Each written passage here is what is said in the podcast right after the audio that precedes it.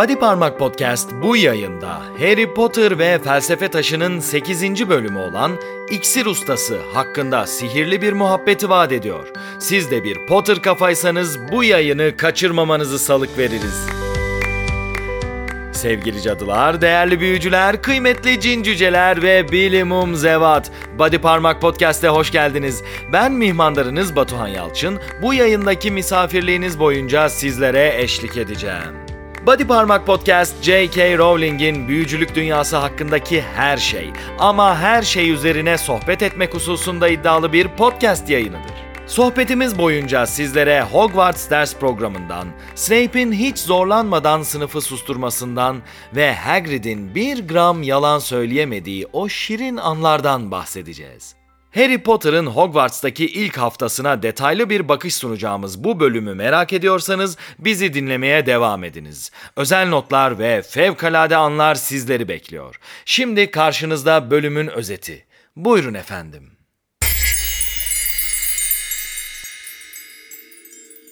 Harry Potter ve Felsefe Taşı 8. Bölüm İksir Ustası Harry Potter, Hogwarts'taki ilk haftasında pek çok karışıklığa alışmaya çalışır.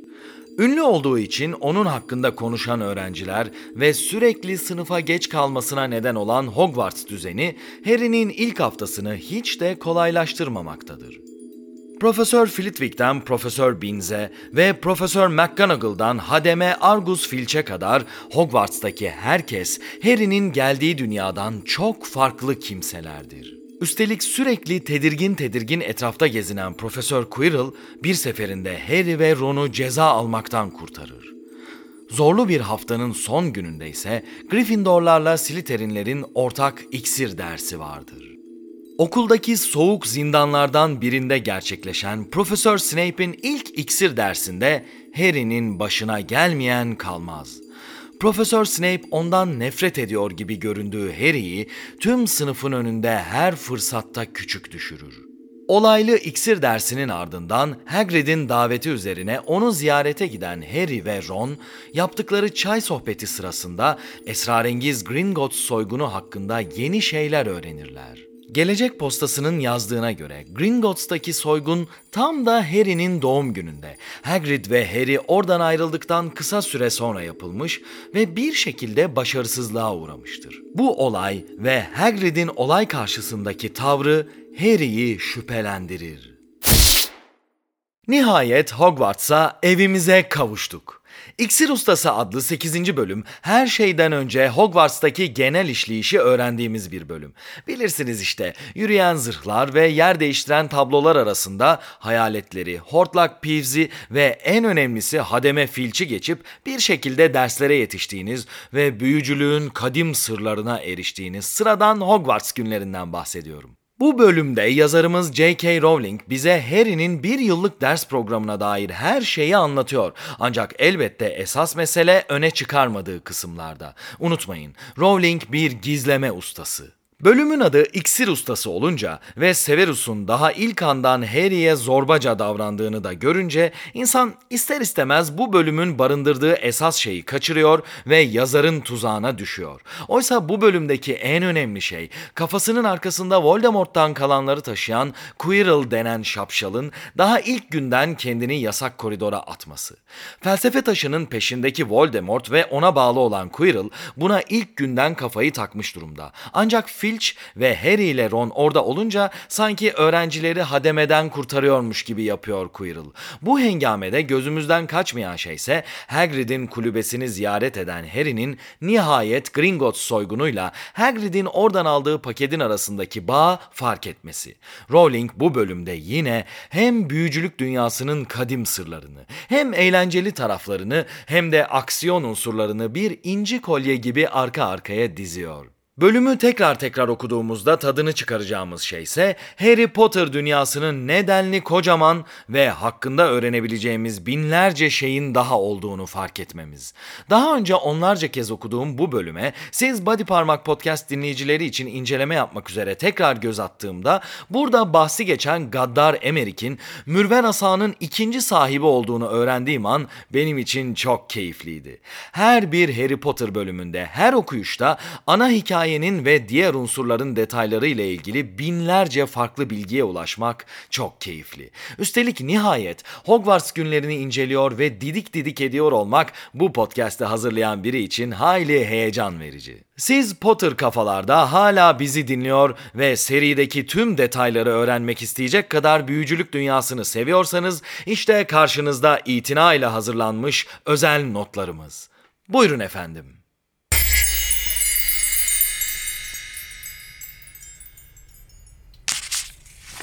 Harry ertesi gün yatakhanesinden dışarı adım atar atmaz fısıltılar da başladı. Harry'nin yatakhanesinden dışarı adım attığı gün 2 Eylül 1991 sabahı. Bu bölümde yaşanan her şey 2 Eylül ile 6 Eylül 1991 tarihleri arasında geçiyor. Bu günler pazartesinden başlayarak hafta içi günleri olarak ve ders günleri biçiminde bölünmüş. Aynı kitapta 31 Temmuz tarihinin yani Harry'nin doğum gününün de salı gününe denk geldiğini düşündüğümüzde aslında 2 Eylül günü pazar gününe denk düşmeliydi. Ancak tarihle ilgili bu ufak tefek sıkıntıları önemli bir kayma olarak görmüyoruz. Bazı okurlar için bu nevi hataların yapılıp yapılmaması çok önemli. Hatta sırf bu hatalar nedeniyle Rowling'i linç eden bir tayfa da var. Ben bu noktadan Muggle takvimine bağlı kalınmasını umursayanlardan değilim. Tabi tercih sizin. Hogwarts'ta 142 merdiven vardı. Geniş, rahat merdivenler, daracık, köhne merdivenler, belirli cuma günleri değişik yerlere çıkan merdivenler, havada bazı basamakları yok oluveren, düşmemek için atlıya atlıya çıkılan merdivenler. Altıncı kitaba yani Melez Prens'e kadar varlığını kesin olarak bildiğimiz bazı merdivenler şunlar. Giriş salonundaki mermer merdivenler. Gryffindor Kulesi'nde kız ve erkek yatakhanelerine çıkan iki ayrı merdiven ve tahminen diğer üç bina içinde aynı şekilde varlığını sürdüren ikişerden ayrı altı merdiven daha. Müdürün odasına çıkan merdiven. Kuzey Kulesi'nde bulunan ve kehanet hocası Trelawney'nin sınıfına çıkan spiral merdiven. Ancak 6. kitaba kadar filmlerde bize bahsedilen hareket eden merdivenler hakkında bir şey okumuyoruz. Melez Prens çıktığındaysa hareket eden bir merdivenden söz ediliyor. Ancak bunlardan sadece bir tane varmış gibi görünüyor. Bir de şu basamağı yok olan merdiven meselesi var. Ateş Kadehi'nde yazdığına göre Gryffindor Kulesi'ne giden yol üzerinde basamağı kaybolan bir merdiven var. Bu tuzağa önce Ateş Kadehi 12. bölümde Neville düşüyor. Ardından aynı kitabın 25. bölümünde altın yumurtasıyla birlikte Harry'nin bu basamağa gömüldüğünü görüyoruz. Serideki tüm eserlere bakıldığında merdivenler hakkındaki bilgimiz bu kadar. 142 hayli yüksek bir sayı. Umarım bir gün bir Hogwarts ansiklopedisi çıkar ve biz bu merdivenlerin tamamına hakim oluruz. İncelikle rica etmediğiniz ya da doğru yerini gıdıklamadığınız zaman açılmayan kapılar vardı sonra. Harry'nin Hogwarts'taki mutfağın girişinde rastladığı Ateş Kadehi'nin 21. bölümünde gördüğümüz kapı bunlardan biri. Bu mutfağın girişindeki tabloyu tam olarak armut resminin altından gıdıklamazsanız kapı kesinlikle açılmıyor. Bir de kapı kılığına girmiş duvarlar. Burada bahsi geçen kapıyı ise Melez Prens'in 19. bölümünde Harry McLagan'dan kaçmaya çalıştığı zaman görüyoruz. Hogwarts'ta her türlü kapı var. Neyin nerede olduğunu hatırlamak çok güçtü. Çünkü her şey boyuna yer değiştiriyordu. Çikolatalı kurbağa kartlarından öğrendiğimiz kadarıyla Hogwarts'ta bina planının değişken zemin ve merdivenlere sahip olması fikri Rowena Ravenclaw'a ait. Zaten bunu ancak zeki ve muzip Ravenclaw tayfasından bekleyebilirdik. Hademe Argus Filch Harry ile Ron daha ilk sabahlarında ters düşmüşlerdi onunla. Filch onları bir kapıyı zorlarken yakalamıştı. Şanssızlık bu ya. Üçüncü katın koridorundaki yasak bölgeye açılıyordu kapı. Hademe yollarını yitirdiklerine inanmamış, okuldan kaçmak istediklerini sanmıştı. İki çocuğu zindana atmakla tehdit ediyordu ki Profesör Quirrell yetişip onları kurtardı. Bu satırları okuduğumuzda bu titrek ve şapşal karanlık sanatlara karşı savunma hocasının masum olduğunu düşünüyoruz. Ancak kısa zaman sonra anlayacağız ki Quirrell daha ilk günden 3. kattaki yasak koridorla uğraşmaya başlıyor. Öğrenciler nefret ederlerdi ondan. En büyük hayalleri Mrs. Norris'e şöyle okkalı bir tekme sallamaktı. Mrs. Norris'in herkesi sinir ettiği gerçekten de doğru. Felsefe Taşı'nın 16. bölümünde görünmezlik pelerininin altındayken Ron, Harry'e sadece bir defaya mahsus olmak üzere Mrs. Norris'e bir tane tekme sallamak için adeta yalvarıyor. Tabi hiçbir bölümde böyle bir şey gerçekleşmiyor. Hayvana şiddetin her türlüsüne kesinlikle karşıyız. Tabi bu durum Mrs. Norris'in herkesi gıcık ettiği gerçeğini ise değiştirmiyor. Sınıfın yolunu bulabilirsen dersler de vardı. Harry'nin Hogwarts'taki ders programına dair ilk bilgilerimiz bu cümleyle başlayan paragrafta yer alıyor. Buradan öğrendiğimize göre her çarşamba gecesi teleskopla göğü inceleyen Gryffindorlar ayrıca haftada 3 gün bitki bilim dersi alıyorlar. Tabi Hogwarts'ta bitki bilim dersi için pek çok sera var. Sırlar Odası'nın 6. bölümünde yer alan bilgiler ışığında biz Harry ve arkadaşlarının 1. sınıf boyunca sadece bir numaralı serada çalıştıklarını öğreniyoruz. Profesör Beans yani okuldaki tek hayalet öğretmen tarafından verilen sihir tarihi dersinin haftada kaç gün ya da nerede yapıldığına dair bir bilgimizse yok. Aynı şekilde Profesör Flitwick'in verdiği tılsım dersi için de gün ve saat bilgisi bu kısımda yer almıyor. Yani bazılarının günlerini bilmesek de Hogwarts'ta ilk yıl görülen dersler işte şunlar. Biçim değiştirme, tılsım, İksir, sihir tarihi, karanlık sanatlara karşı savunma, astronomi, bitki bilim ve süpürge ile uçuş dersleri hayatımızda duyduğumuz en harika ders programı. Gaddar Emerik ve Taş Yürek Urik Profesör Binz tarafından sihir tarihi dersinde birbirine karıştırılan bu iki büyücünün aslında birbirlerine benzeyen tek bir yanı bile yok. Gaddar Emerik orta çağda yaşamış bir karanlık büyücü. Mürver Asa'nın ikinci sahibi olduğu bilinen Gaddar Emerik bir duelloda Mürver Asa'yı berbat Egbert'e kaybedene dek Güney İngiltere'de adeta terör estirmiş. Taş Yürek Urik olarak ismi çevrilen Urik the Oddball yani tuhaf Urik ise Emerik'le karşılaştırılamayacak kadar bambaşka bir büyücü. Ravenclaw binası tarihinin gurur duyulan figürlerinden biri olan Tuhaf Urik yine bir ortaçağ büyücüsü. Tuhaf Urik kendini bir hayalet olduğuna inandırmaya çalışan, şapka olarak bir deniz anası takan ve bir keresinde 3 ay boyunca aralıksız olarak bir fupup kuşu şarkısı dinlemiş hayli ilginç bir büyücü. Ravenclaw Ravenclaw'ların onunla gurur duyma nedeni ise ne kadar tuhaf olursa olsun derin düşüncelere dalmak konusundaki arzusu ve becerisi. E, Profesör Binz'in bu iki büyücüyü birbirine karıştırmasıysa tam bir fiyasko elbette. Biçim değiştirme, Hogwarts'ta öğreneceğiniz büyülerin en karmaşığı, en tehlikelisidir. Profesör McGonagall haklı. Her ne kadar derslerini yaptığı sınıfın tam olarak nerede olduğunu bilmesek de bu sınıfın çok büyük bir sınıf olmadığını ve bu tehlikeli çalışmalar için McGonagall'ın tüm öğrencilere hakim olması gerektiğini biliyoruz. Kitaplarda seri boyunca tüm sınıflar bu dersi ayrı ayrı alıyorlar. Ancak bu duruma Harry Potter kitaplarını rezil rüsva eden saçma filmlerde gerekli önem verilmemiş. Göz sürmeli, entrikalı ve kalite yoksunu Brezilya dizilerinden fırlama aptal insanlar insanlar tarafından çekilen şu Harry Potter filmlerinde biçim değiştirme dersi ortak ders olarak işleniyor. Animagus dönüşümünden tutun da kibritlerle uğraşmaya kadar tehlikeli şeylerin daniskasının yapıldığı bu derslerin iki bina tarafından ortak alınması mümkün değil. Öğrenciler en ufak hatada ciddi fiziksel hasar görebilirler. Ancak filmleri çeken gebeşler bunu umursamamış. Oysa bu kitabın 9. bölümünden biliyoruz ki birinci sınıflar için ortak alınan tek tek ders bu bölümde de yazıldığı üzere iksir dersi. Kendilerine birer kibrit verilmiş, onları iğneye çevirmeleri istenmişti. J.K. Rowling burada sezgisel sihir yahut duygudaş sihir diyebileceğimiz bir konsept üzerine çalışıyor. Sihrin fiziksel ya da kimyasal yapısı Muggle bilimlerindeki ile aynı biçimde çalışmıyor. Örneğin sadece şekil benzerliği bulunan kibrit ve iğne gibi bambaşka iki nesne birbirine dönüştürülebiliyor. Biçim değiştirme ilminde tıpkı voodoo bebekleri mantığıyla nesneler ve hatta insanlar arasında garip bağlantılar kurulabiliyor.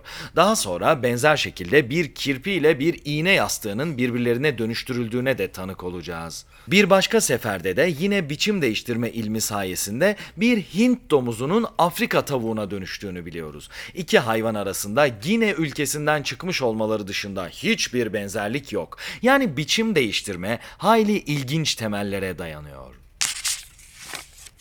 Dersin sonunda sadece Hermione Granger bir şeyler becerebilmişti. Profesör McGonagall, kibritin nasıl gümüş rengine dönüştüğünü, ucunun nasıl sivrildiğini bütün sınıfa göstermiş, sonra alışılmadık bir şey yaparak Hermione'ye gülümsemişti.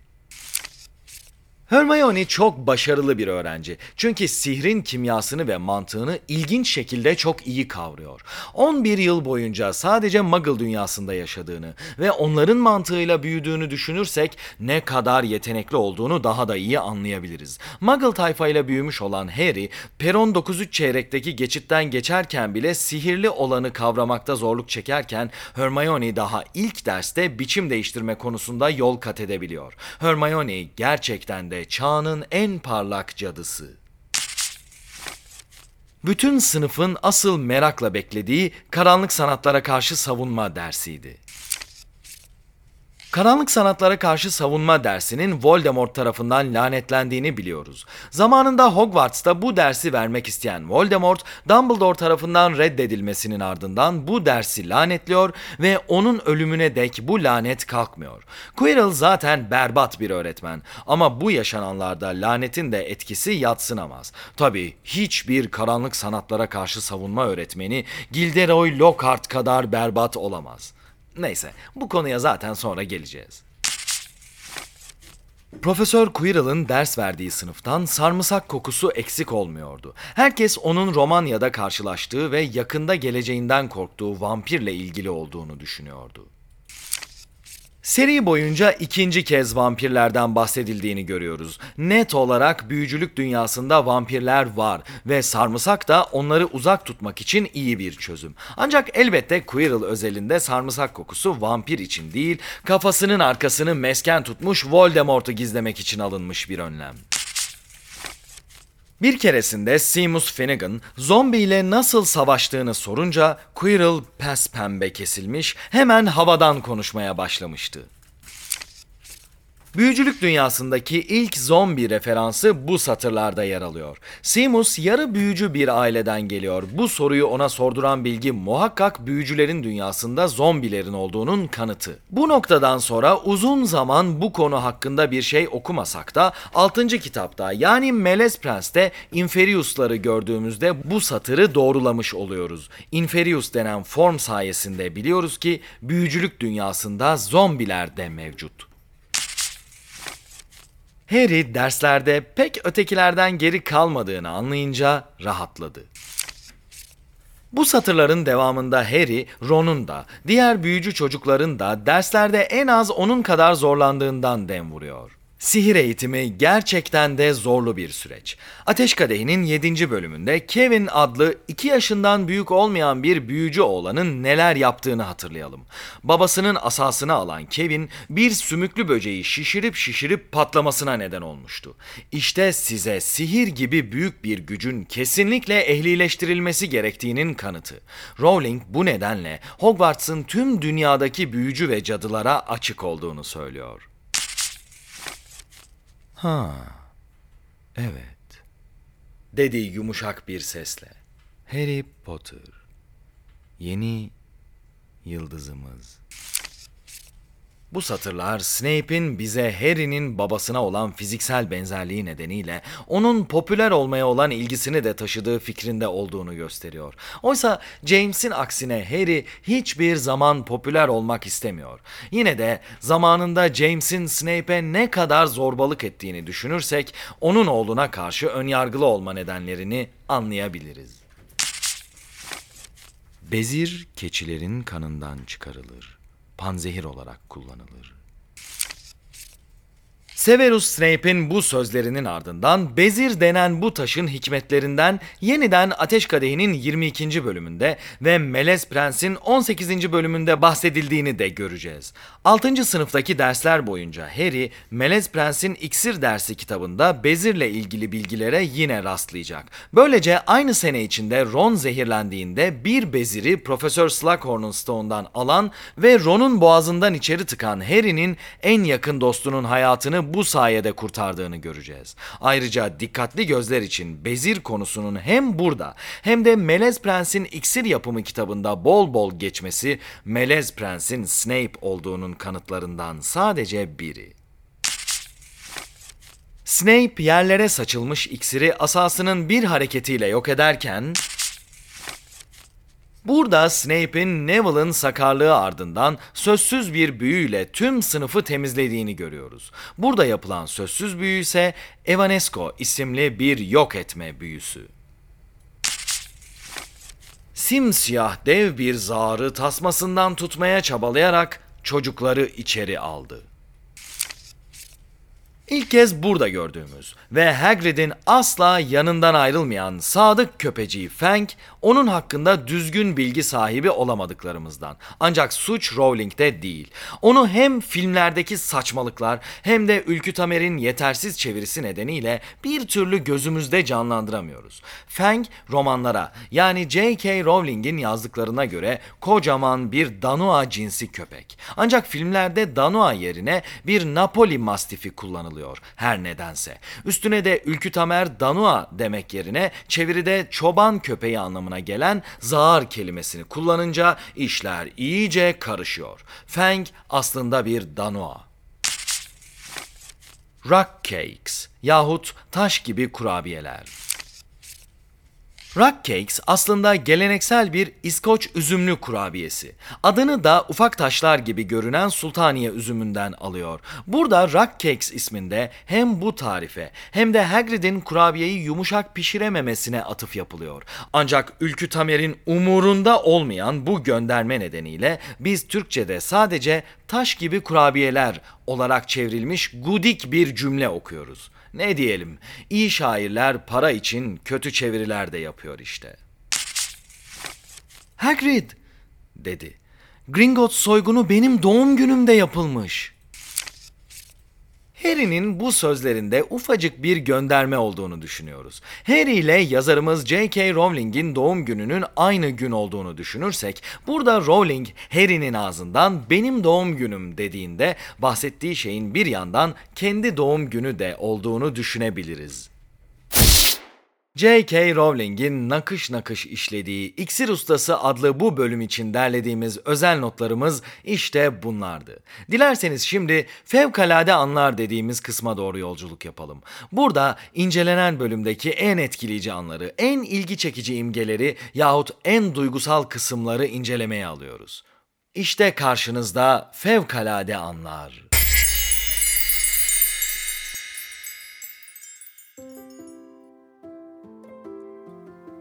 Bak orada.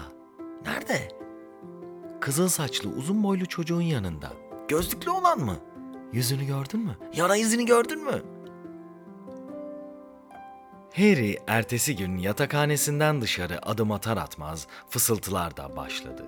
Sınıfların önüne dizilmiş çocuklar onu görebilmek için ayak parmaklarının ucunda yükseliyor ya da onunla bir daha karşılaşmak amacıyla koridorda birkaç adım atıp dönüyordu. Keşke bunu yapmasalar diye düşünüyordu Harry. Çünkü kafasını sınıfların yolunu bulmaya vermek istiyordu. Bu fevkalade andan itibaren kimse tarafından tanınmamak, bilinmemekten daha kötü olan şey sevgili Harry'mizin başına geliyor. Göz önünde olmak ve yarım yamalak bilinmek. İnsanlar sizi tanıyabilir sevdikleriniz vardır ve onların kalbindeki yerinizle sizi bir noktaya koyarlar. Yahut şanssızsınızdır ve kimse sizi tanımaz, bilmez. Yine de yalnızlığın bir konforu vardır işte. En kötüsü ise göz önünde olmak. Çetin iş. Birileri her baktığı yerde sizi görür. Sırf o yöne baktığı için de sizi tanıyor zanneder. Hareketlerinizi yorumlarlar. Hikmetli ya da lanetli anlamlar katarlar en sıradan hallerinize yahut en kof sözlerinize. Bu bir cehennemdir. Göz önündeyseniz insanlar notalarınızı biliyor zannedip sizi çalmaya kalkarlar. Göz önünde olmak, buna bir kere maruz kalan hiçbir akıllı insanın asla tekrar arzu etmeyeceği bir densiz baskı hali. Bizim sevgili Harry Potter'ımız da işte bu fevkalade sabahtan ömrünün sonuna dek her an bu yükü taşımak zorunda. Sınıfın yolunu bulabilirsen dersler de vardı. Harry büyünün sadece asa sallayıp birkaç gülünç sözcük söylemenin çok ötesinde olduğunu kısa sürede anladı. Muggle'lar seçim şansları olduğunda çoğunlukla kendi düz ve ortalama yaşamlarına sığınmayı tercih eden muhafazakar insanlardan oluşan bir güruh. Bu nedenle içine girmekten korktukları yahut imtina ettikleri topluluklar veya mesleklerden hep küçümsemeyle bahsederler. Oyunculuk yapan insanların ne çok çalıştığını bilmezler ve o kadar lafı nasıl ezberliyorsunuz? Hayret ya derler. Oysa asla esas zor olanın onca duyguyu vermek olduğunu düşünmezler. Ya da gazetecilere ne kadar çok ünlü kişiyi tanıdıklarını sorarlar ama esas zor olanın gerçek bilgiye ulaşmak olduğunu düşünmezler. Harry'nin bu fevkalade anda keşfettiği üzere büyü yapmak orada burada dolanıp asa sallayarak yapılabilecek basit bir zanaat değil. Yahut büyücülük dünyası eserlerini okumak sadece muggle dünyasından kaçmak için yaptığımız boş bir aktiviteden ibaret değil. Harry, büyücülük yapmak için her gün aklını ve kalbini ortaya koyduğu uzun bir yolda yürümek zorunda. Biz Potter kafalar da bu harikulade edebiyat dünyasının en derin sularına dalarken her gün kendi ruhumuzun odalarında da bir arayışa çıkıyoruz. Eh, ne demişler? Her arayan bulamaz ama bulanlar arayanlar arasından çıkar. Bilimin püf noktalarını ve iksir yapma sanatını öğrenmek için buradasınız. Diye söze başladı Snape. Fısıldarcasına konuşuyordu ama her sözcüğü anlıyorlardı. Snape de Profesör McGonagall gibi kendini hiç zorlamadan sınıfı sessiz tutma hünerine sahipti. Burada öyle saçma sapan asa sallamak olmadığı için çoğunuz bütün bunların büyüyle ilgisi olmadığını sanacaksınız. Buğular saçarak usul usul fokurdayan kazanın güzelliğini, beyni büyüleyerek duyguları tutsak eden insan damarlarından süzülen sıvının ince gücünü anlamanızı beklemiyorum. Size ünü şişelemeyi, zaferi imbiklemeyi, ölümü bile durdurmayı öğretebilirim. Tabii karşıma öğrenci diye geçen o man kafalardan değilseniz. Dünyanın en cesur büyücüsü Severus Snape'i tam anlamıyla tanıdığımız ilk an işte bu fevkalade an. Onun inzivaya çekilmiş tavrı ve karanlık bir kuyu gibi dalıp gittiğiniz gözlerinin ardında yatan hikayesini daha ilk anda öğrenemiyoruz elbette. Hatta pek çoğumuz yıllar boyu Severus'a hoşnutsuzluk dolu bir ön yargıyla bakmış olabilir. Lakin Severus Snape korkutucu düzeydeki hor görme alışkanlığına rağmen ilk andan itibaren öyle etkileyici bir portre çiziyor ki o ne yapıyorsa yaptığı şeyin etkisine kapılmamak imkansız. Severus, gerçekten kim olduğunu anlamak zahmetine kapılmadan nefret ettiğimiz, yargıladığımız, ancak her şeyin sonunda onu gerçekten tanıdığımızda hayran olduğumuz insanlardan. İnsanlar eksiklik kendi özümde diyemiyorlar ve kristal bir gerçek suratlarına vurana dek her şeyi pişman olacakları düzeyde ön yargıyla karşılıyorlar. Severus Snape'in hikayesi de bu fevkalade andan itibaren burunlarının önünü göremeyen Muggle'lar için yargılanacak türden. Ancak biz Potter kafalar Severus'u çoktan kalbimize kazıdık. O hep kalbimizde, layık olduğu yerde olacak. Daima. Body Parmak Podcast'te bugün sizlere Mrs. Norris'e asla atamayacağımız tekmelerden, Mürver Asa'nın ikinci sahibinden ve Hogwarts'ın Milli Eğitim Onaylı haftalık ders programından bahsettik. Harry Potter ve Felsefe Taşı'nın 8. bölümü olan İksir Ustası üzerine söyleyeceklerimiz bundan ibaretti. Siz Potter kafalarda apartman yöneticisiyle binanın mantolaması ve bahçedeki erik ağacının ilaçlanmasını ayaküstü üstü konuşmak yerine tuttunuz bizi dinleme inceliği gösterdiniz. Sağ olun, var olun efendim. Bize daima bodyparmak.com adresinden ulaşabilirsiniz.